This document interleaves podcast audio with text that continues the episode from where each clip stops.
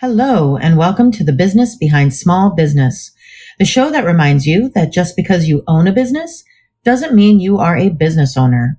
In each episode, we will discuss common issues small businesses face and offer tips and advice from the perspectives of two business owners, one that is built to sell and one that is built to inherit. We are your hosts, Sevana Stone and Tiffany Kao. There's a lot of business behind small business, so let's get to it.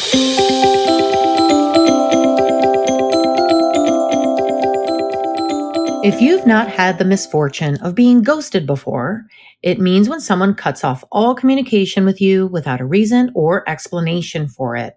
All of a sudden, they disappear, and you're left wondering what happened. This can really stink when in a budding relationship. However, it can be quite costly when in business. What does it mean when a client ghosts you, especially when they owe you money? And how do you prevent it from happening? Before we begin, please note our disclaimer. This is available in both our show notes and on our website and should be referred to before and or after this podcast. So let us know how do or why do clients ghost you? Well, I'll start by saying that regardless if a client owes you money, if they ghost you, it's probably not a good sign. Unless you're in a business where no news is good news, maybe that is the case. But typically, if you are in some kind of service based business and you require some engagement from your client to be able to provide the service that you're doing, and you also want to make sure that you're ensuring a long term relationship, ghosting should throw a yellow flag or red flag for you so that you know that something has gone wrong with the relationship. Mm-hmm there's quite a few reasons that people ghost. I would like to say I came up with this list, but I, I didn't come up with this list. I took it off. I took it off a blog by Lincoln Murphy, who is a kind of a customer success expert. And so he had five reasons why uh, clients ghost, and I agree with all five reasons. So here goes. So the first reason is that they are disappointed in you. So somehow you drop the ball and they're really disappointed and they're just not getting back to you anymore. The other reason is that they're ashamed themselves. So maybe they dropped the ball and they just feel incredibly embarrassed and they are now avoiding your phone calls. The third reason could be the fact that they are overwhelmed. So you basically gave them way too many balls to juggle and they're just, it's, it's too much. Like you're overdoing it. Fourth reason is they're underwhelmed, meaning that whatever they bought, the balls that they bought was not what they thought they bought. And they're just kind of underwhelmed with what, what you're providing. So mm-hmm. that could also be termed under, I think, buyer's remorse a bit. And the fifth reason is they're simply very, very busy. And so they themselves have way too many other balls that they're juggling around and they just don't have time, which I find to be mostly the reason why clients do not get back to you is that they just kind of have this whole other life because, hey, they're business owners, whatever the case may be, they're just busy. And sometimes they're not very good at juggling all that and they, something falls out and that happens to be you. So all of it is to say that it usually goes back to some form of lack of communication, miscommunication, undercommunication, or overcommunication. So we're going to use uh, Sevana's favorite word is interpersonal communication to use that as an example here as well. Uh, meaning that if you have a really strong line of communication with your client, typically ghosting is not going to happen as much. Now, I also would like to say that usually when you start a new client relationship, there seems to be kind of like a honeymoon period in the front.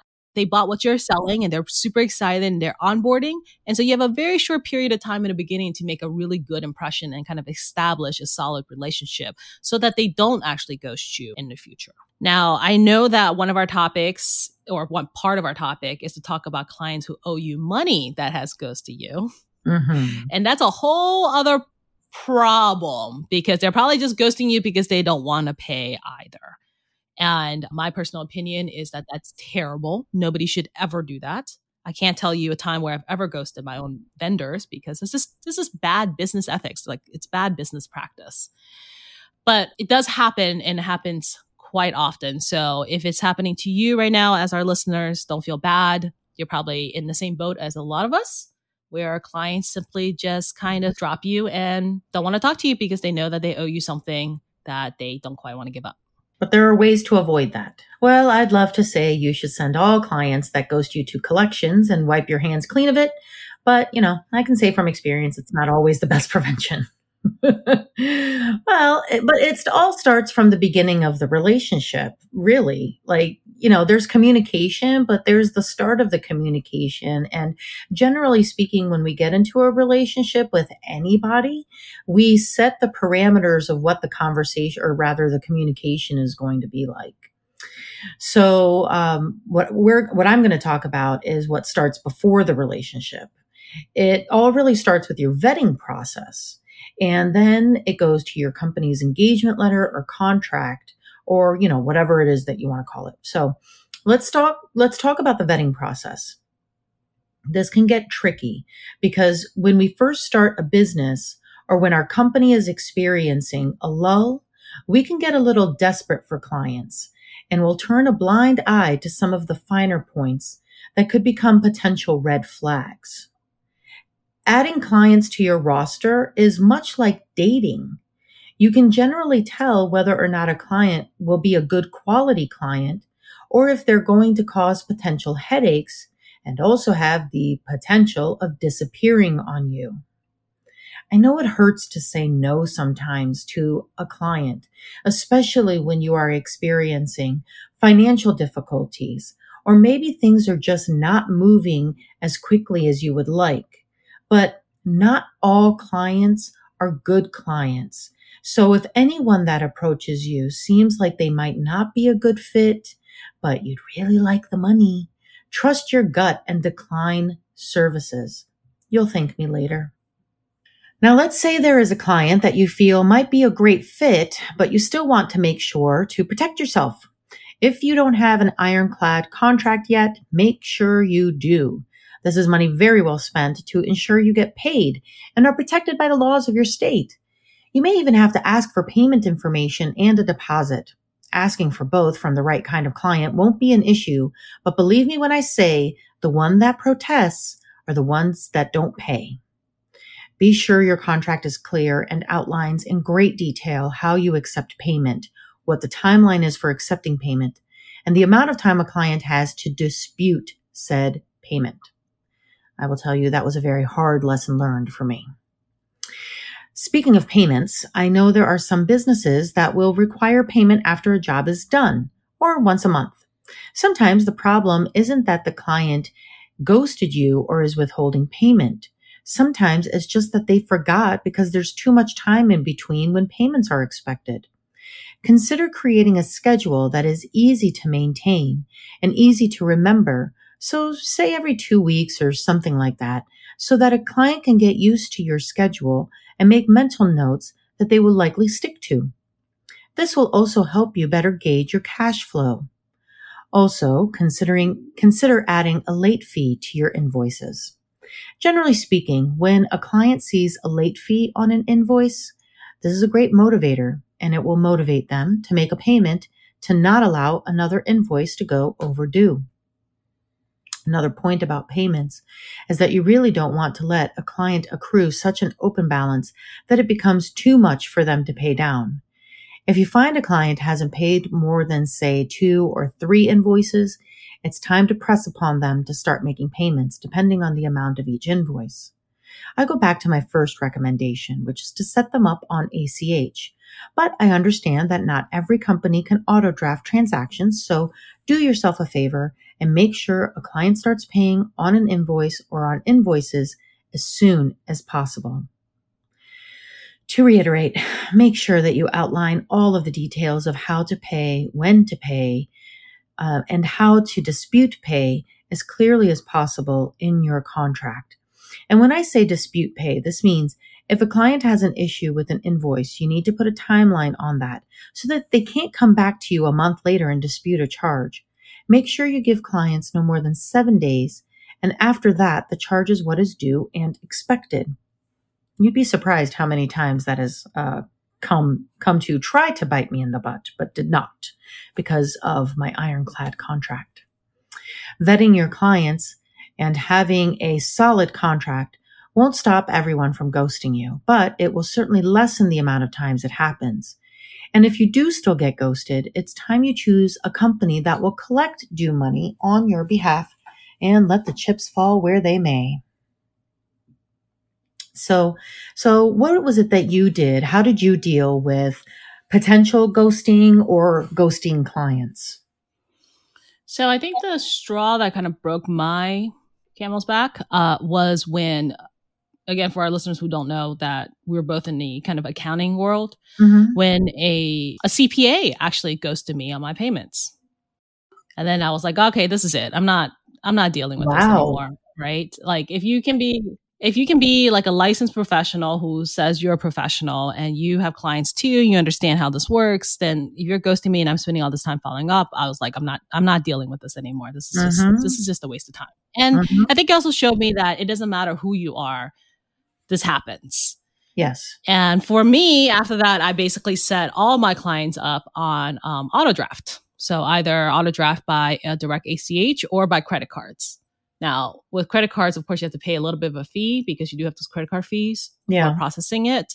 Um, I chose not to pass that through to my client because I feel like that 3% was probably less than I would pay if I were to send the payment to collection. So overall, yeah. I was still kind of making out better than it would if I was if I was hiring a debt collector instead of that. But yeah, like I think um I think that's a thing is uh, you know, I, I, I always thought that, you know, you do business and everybody is, is, is good peoples and they do business on the same ethics and principles you do, but it's not always the case. And like we said earlier, there's a lot of reasons why somebody would ghost you. But I would say that pretty rarely, like I do have some clients who are like, who are great that we, we had a great relationship with. And then every once in a blue moon, they may ghost and forget a payment, mm-hmm. but it's pretty rare.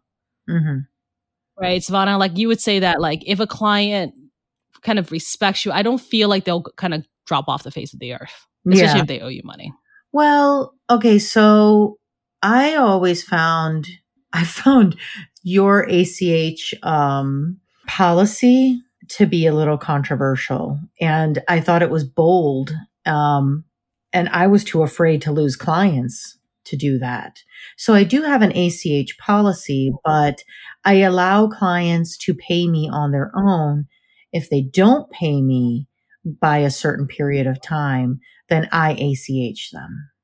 Uh, if they choose to pay with credit card, I do pass the charge on to them because I don't have enough clients who use credit card for, you know, I just don't, I don't it, I probably get credit card charging twice a year, if that.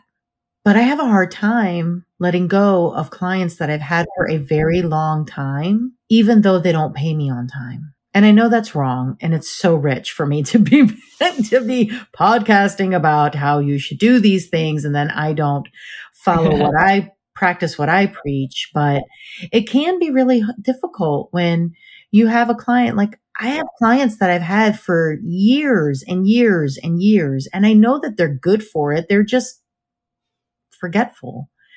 Um, I don't feel comfortable dropping them because they don't pay me until they owe me like 10 invoices. I know I should. I just can't bring myself to do it. I know that you wouldn't have a problem. you're like, pay me now, and you're done. No, I, I, I would not. Well, okay. So to be clear, though, I didn't I didn't start the company with our clients on this auto ACH policy. It was yeah, a few true, years in before we switched over. Mm-hmm. Right. So I do I do definitely know the transition can be tough. Mm-hmm. I will mm-hmm. tell you that I didn't lose any clients over it. Um, it was a hard conversation. It was it was a tough conversation, but to be quite honest, I mean, it, it also depends on how you're set up to bill, right? So in my case, I was the payment was due after the work was done. Yeah. So it's not like I had them pay before we started the work. It was, um, let's just say it was like the first of the month for all the work done the month prior.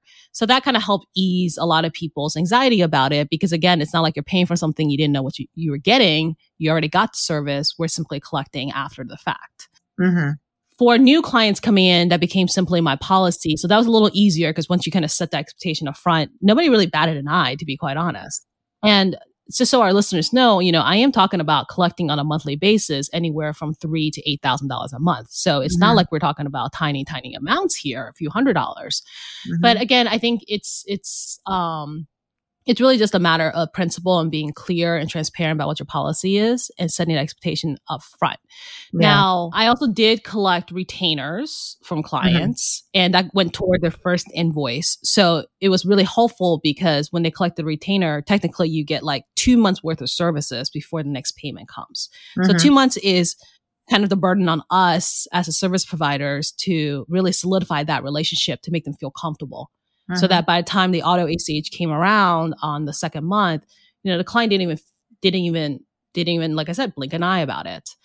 I did have a couple prospects, and honestly, I can only count one or two where, you know, the negotiations for the contract was going well. And when they saw the requirement in the contract for auto ACH, they're like, oh, no, no, no, no, no, like we can't do this. And then, you know, we we went our separate ways because my my my viewpoint was wait so you're telling me that you you won't pay me for the work we already did? Yeah. Like i don't understand the principle and logic behind that right? Mm-hmm. and then i will tell you that a couple uh, one of our clients one of our clients well one of our prospects who came our clients did kind of push back on it but it's kind of interesting because for the people who push back on it actually two or three clients actually pushed back on it their alternative was even better their alternative was, you know, we don't want to go on auto ACH because we've had bad experience with companies who do that and they don't shut it off, which mm-hmm. completely understandable. That mm-hmm. is that is a problem with some companies. They're not they're not shutting off the auto ACH. They actually just they they uh, offer to basically pay us ahead of time. So oh. they're like, oh. okay, well, instead of paying you for the prior month, how about we just pay you ahead of time by check and you get it by the 15th of the month? So we're, we're both winning. Like it's halfway through mm-hmm. the month, you've done half the service and you're getting paid 15 days before what your normal um, schedule is. And that was perfectly fine.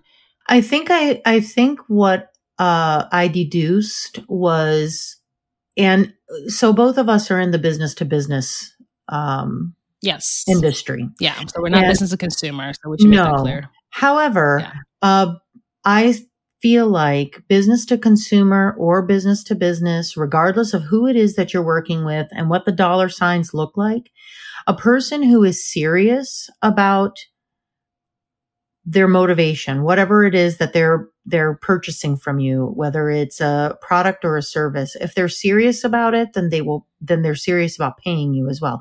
They've already taken into account that this is going to cost them money. A person who is not as serious or might be more wishy-washy about things is going to be less likely to pay you.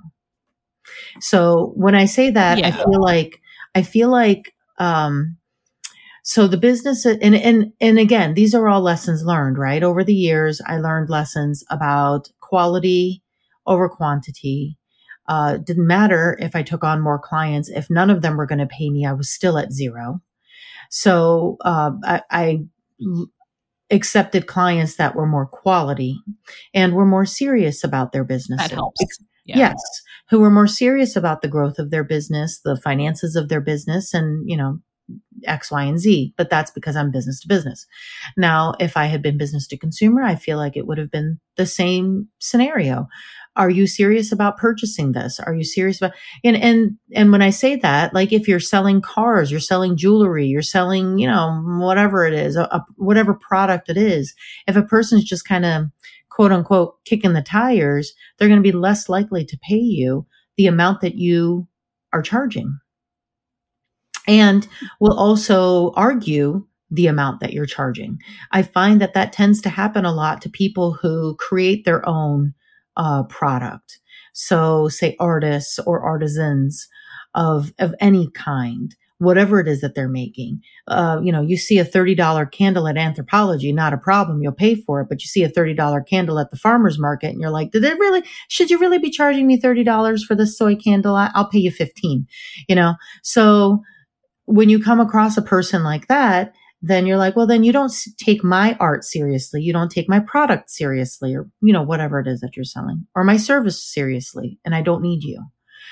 So these are points that you should take into consideration and you know right I, I, should be practicing what i preach more but like i said there have been there, have been, there, there are some it is hard though, it is really right? really hard it is that revenue looks so good on your books but then you're like well if i'm not collecting this is certainly not going to help me pay my bills Absolutely. You know? So, and, and, I would also like to point out the whole um, making it clear that you only have a certain time frame to uh, dispute, because twice I got caught by not having that in my contract, and that yeah. actually ended up costing me a lot because I didn't put in there that you could, you only had like seven days after a receipt of the invoice to dispute whatever it is that we did because I always billed after the work was done.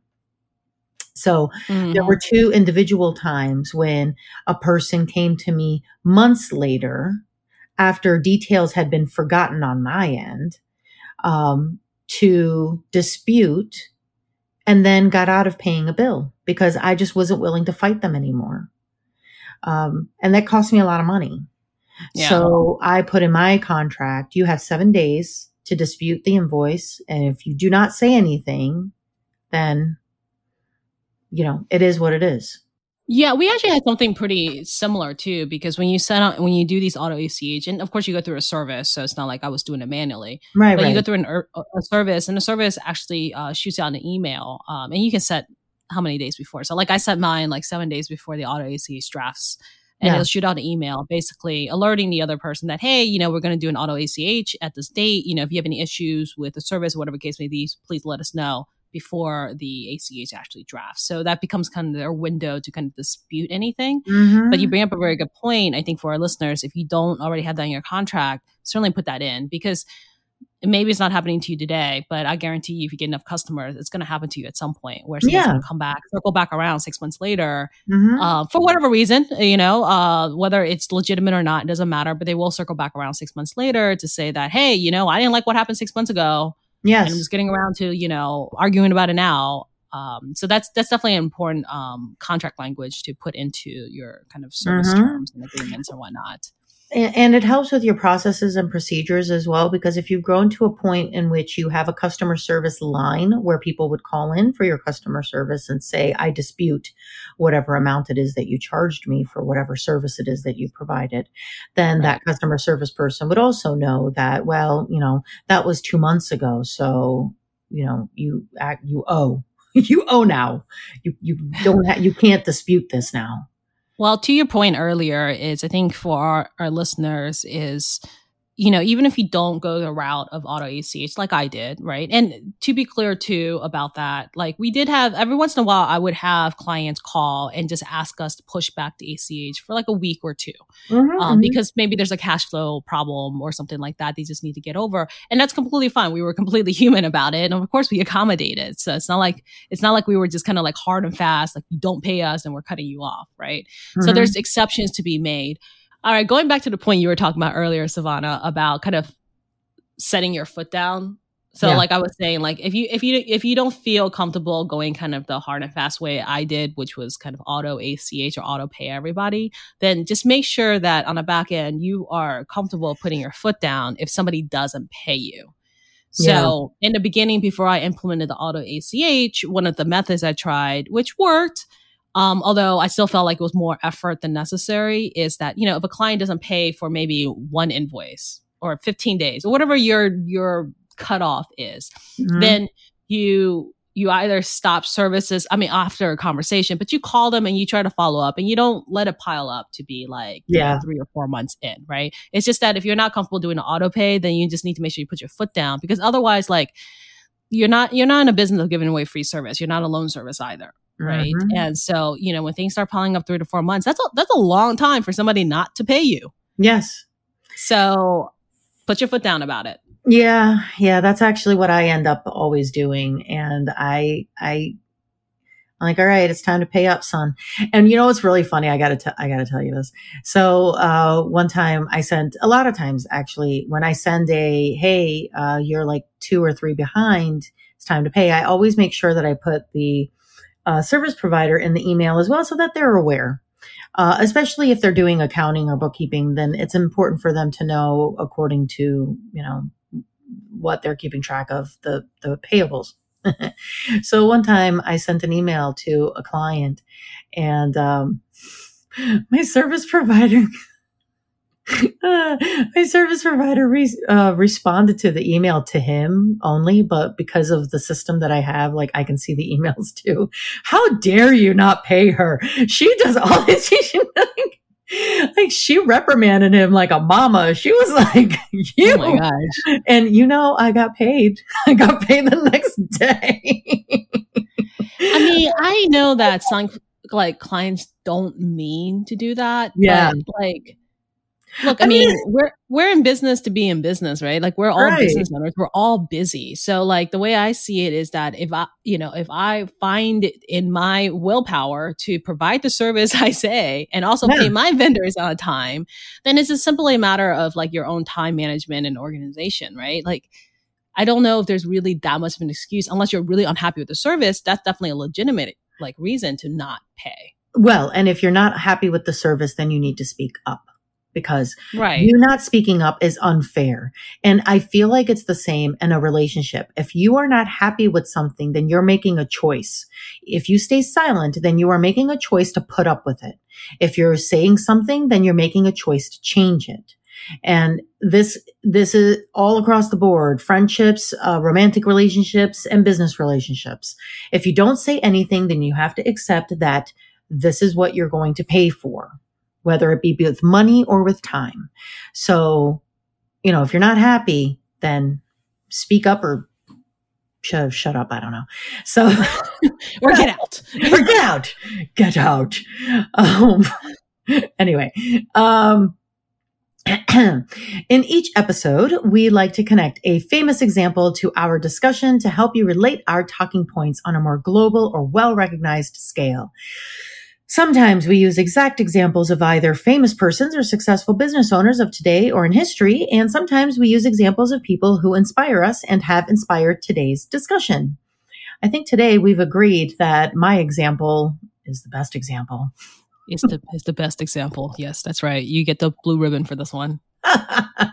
so instead of choosing a famous example, I thought I'd share a company that fits perfectly with today's discussion. I'm quoting this from Investopedia's article on the five best debt collection agencies, and we'll have the link in our show notes. Atradius Collections have been in operation since 1925 and is a leading commercial debt collection agency. They're based in the Netherlands, and the company is a member of several different debt collection trade associations throughout the world, including the International Association of Commercial Collectors, the Credit Services Association, and the Federation of European Credit Management Associations.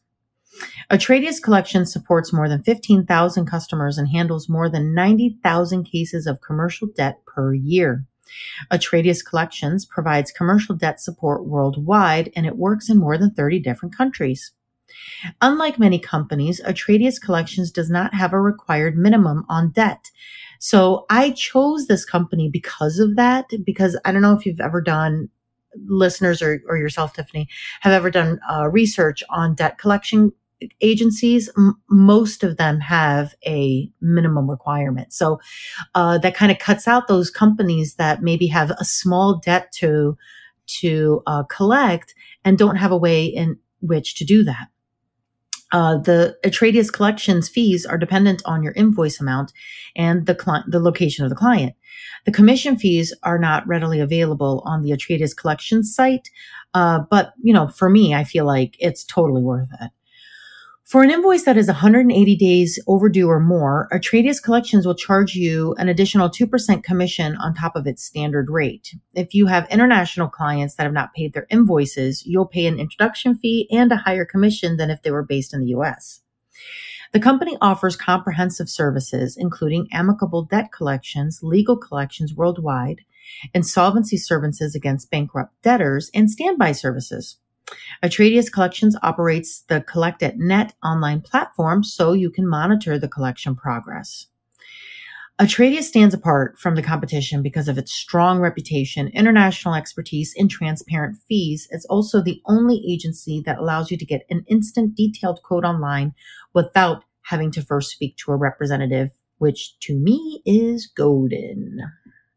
No, that's great. I would certainly say definitely have a debt collector in your back pocket. It, uh, for sure, all the difference. for sure. Because there have been times when you have tried. I mean, certainly in my opinion, I think the process ought to be reaching out to them, reminding them that they have an invoice, reaching out to them again. I kind of have a three time, three touch. If I've tr- contacted you three times and you've said nothing, now is when I say, Hey, this is going to collections. If I don't hear from you within the next X amount of days, this is going to collections. If I still don't hear from them, then it's out of my hands. I don't know what to tell you. Now, is your three times always by email or do you do like email phone combination? Always email. Always email. Okay. So that way I have a uh, written, um, you know, record. Yeah. Um, I would I'm do both.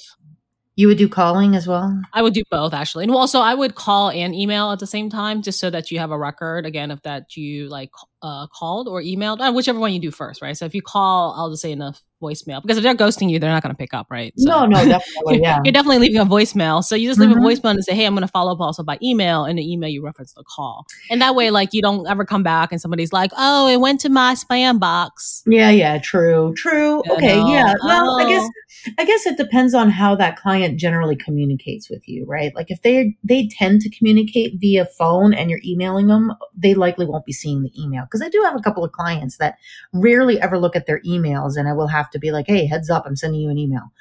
Um, I but, agree with you, but I think you make a good point is that you need to have this in writing. Yeah, for sure. Yeah, so I'm just saying that if you're if you're really trying to collect and you're trying to be effective, then I would say do both. Like you at a minimum have to email, but I would also call them just as an alternative to try to get their attention. And mm-hmm. so that mm-hmm. if you send them to collections, you're, you know, you, you know that you've actually done your best to try to get a hold of them to let them know that, Hey, this, this action is coming. Like, you know, call me back if you want me to not send you to collections. Yeah. Yeah. True.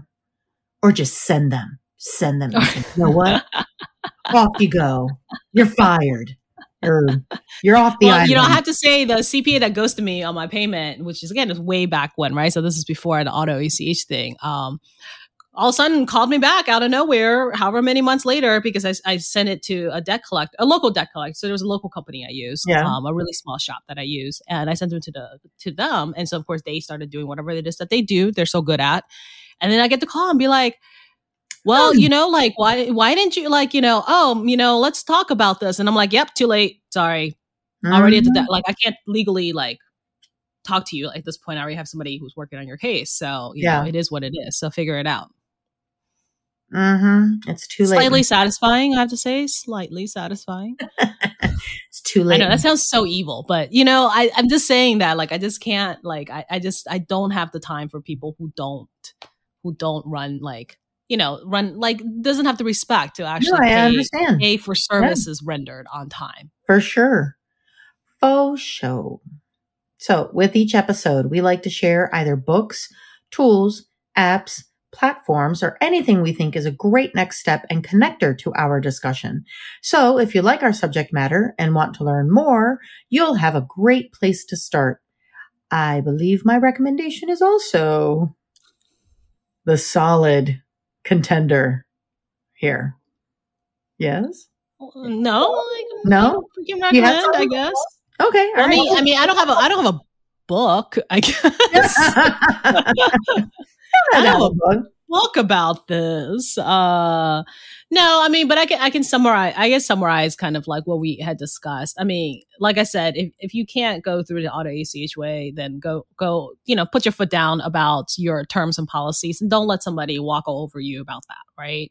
If you run a solid business, meaning that you provide like you make a good product or you provide mm-hmm. a good service then stand by it and you know know that you are entitled to your payment especially once the service is rendered mm-hmm. um i mean i guess the quote that i learned pretty early on which made me put my own foot down is that like everybody thinks it's a privilege to work with customers. And it is, right? Mm-hmm. If a mm-hmm. customer works with you and they're paying you for your service, then absolutely it is a privilege mm-hmm. to be able to have a business and be able to have paying customers. But at the same time, I think it also goes the other way where it is a privilege for a customer to work with you. Mm-hmm. It's not a one way street. It has to be respect that goes both ways. And so just kind of keep that in mind if you find yourself just a little bit um, hesitant or timid about about these kind of collections issues because you absolutely owe it to yourself to be able to collect on the money for the services rendered in the product mm-hmm. that you provided because you are in business. So, who did you use for your ACH? What what platform did you use? Maybe that maybe that can help as a recommendation. You know, that's a good question. Um, do you remember? Yeah, the only thing is the only reason why I didn't say anything was only because the uh, service was bought. Oh. Um, like I, whatever platform it was was actually bought and integrated into ADP. Oh, I see. I see.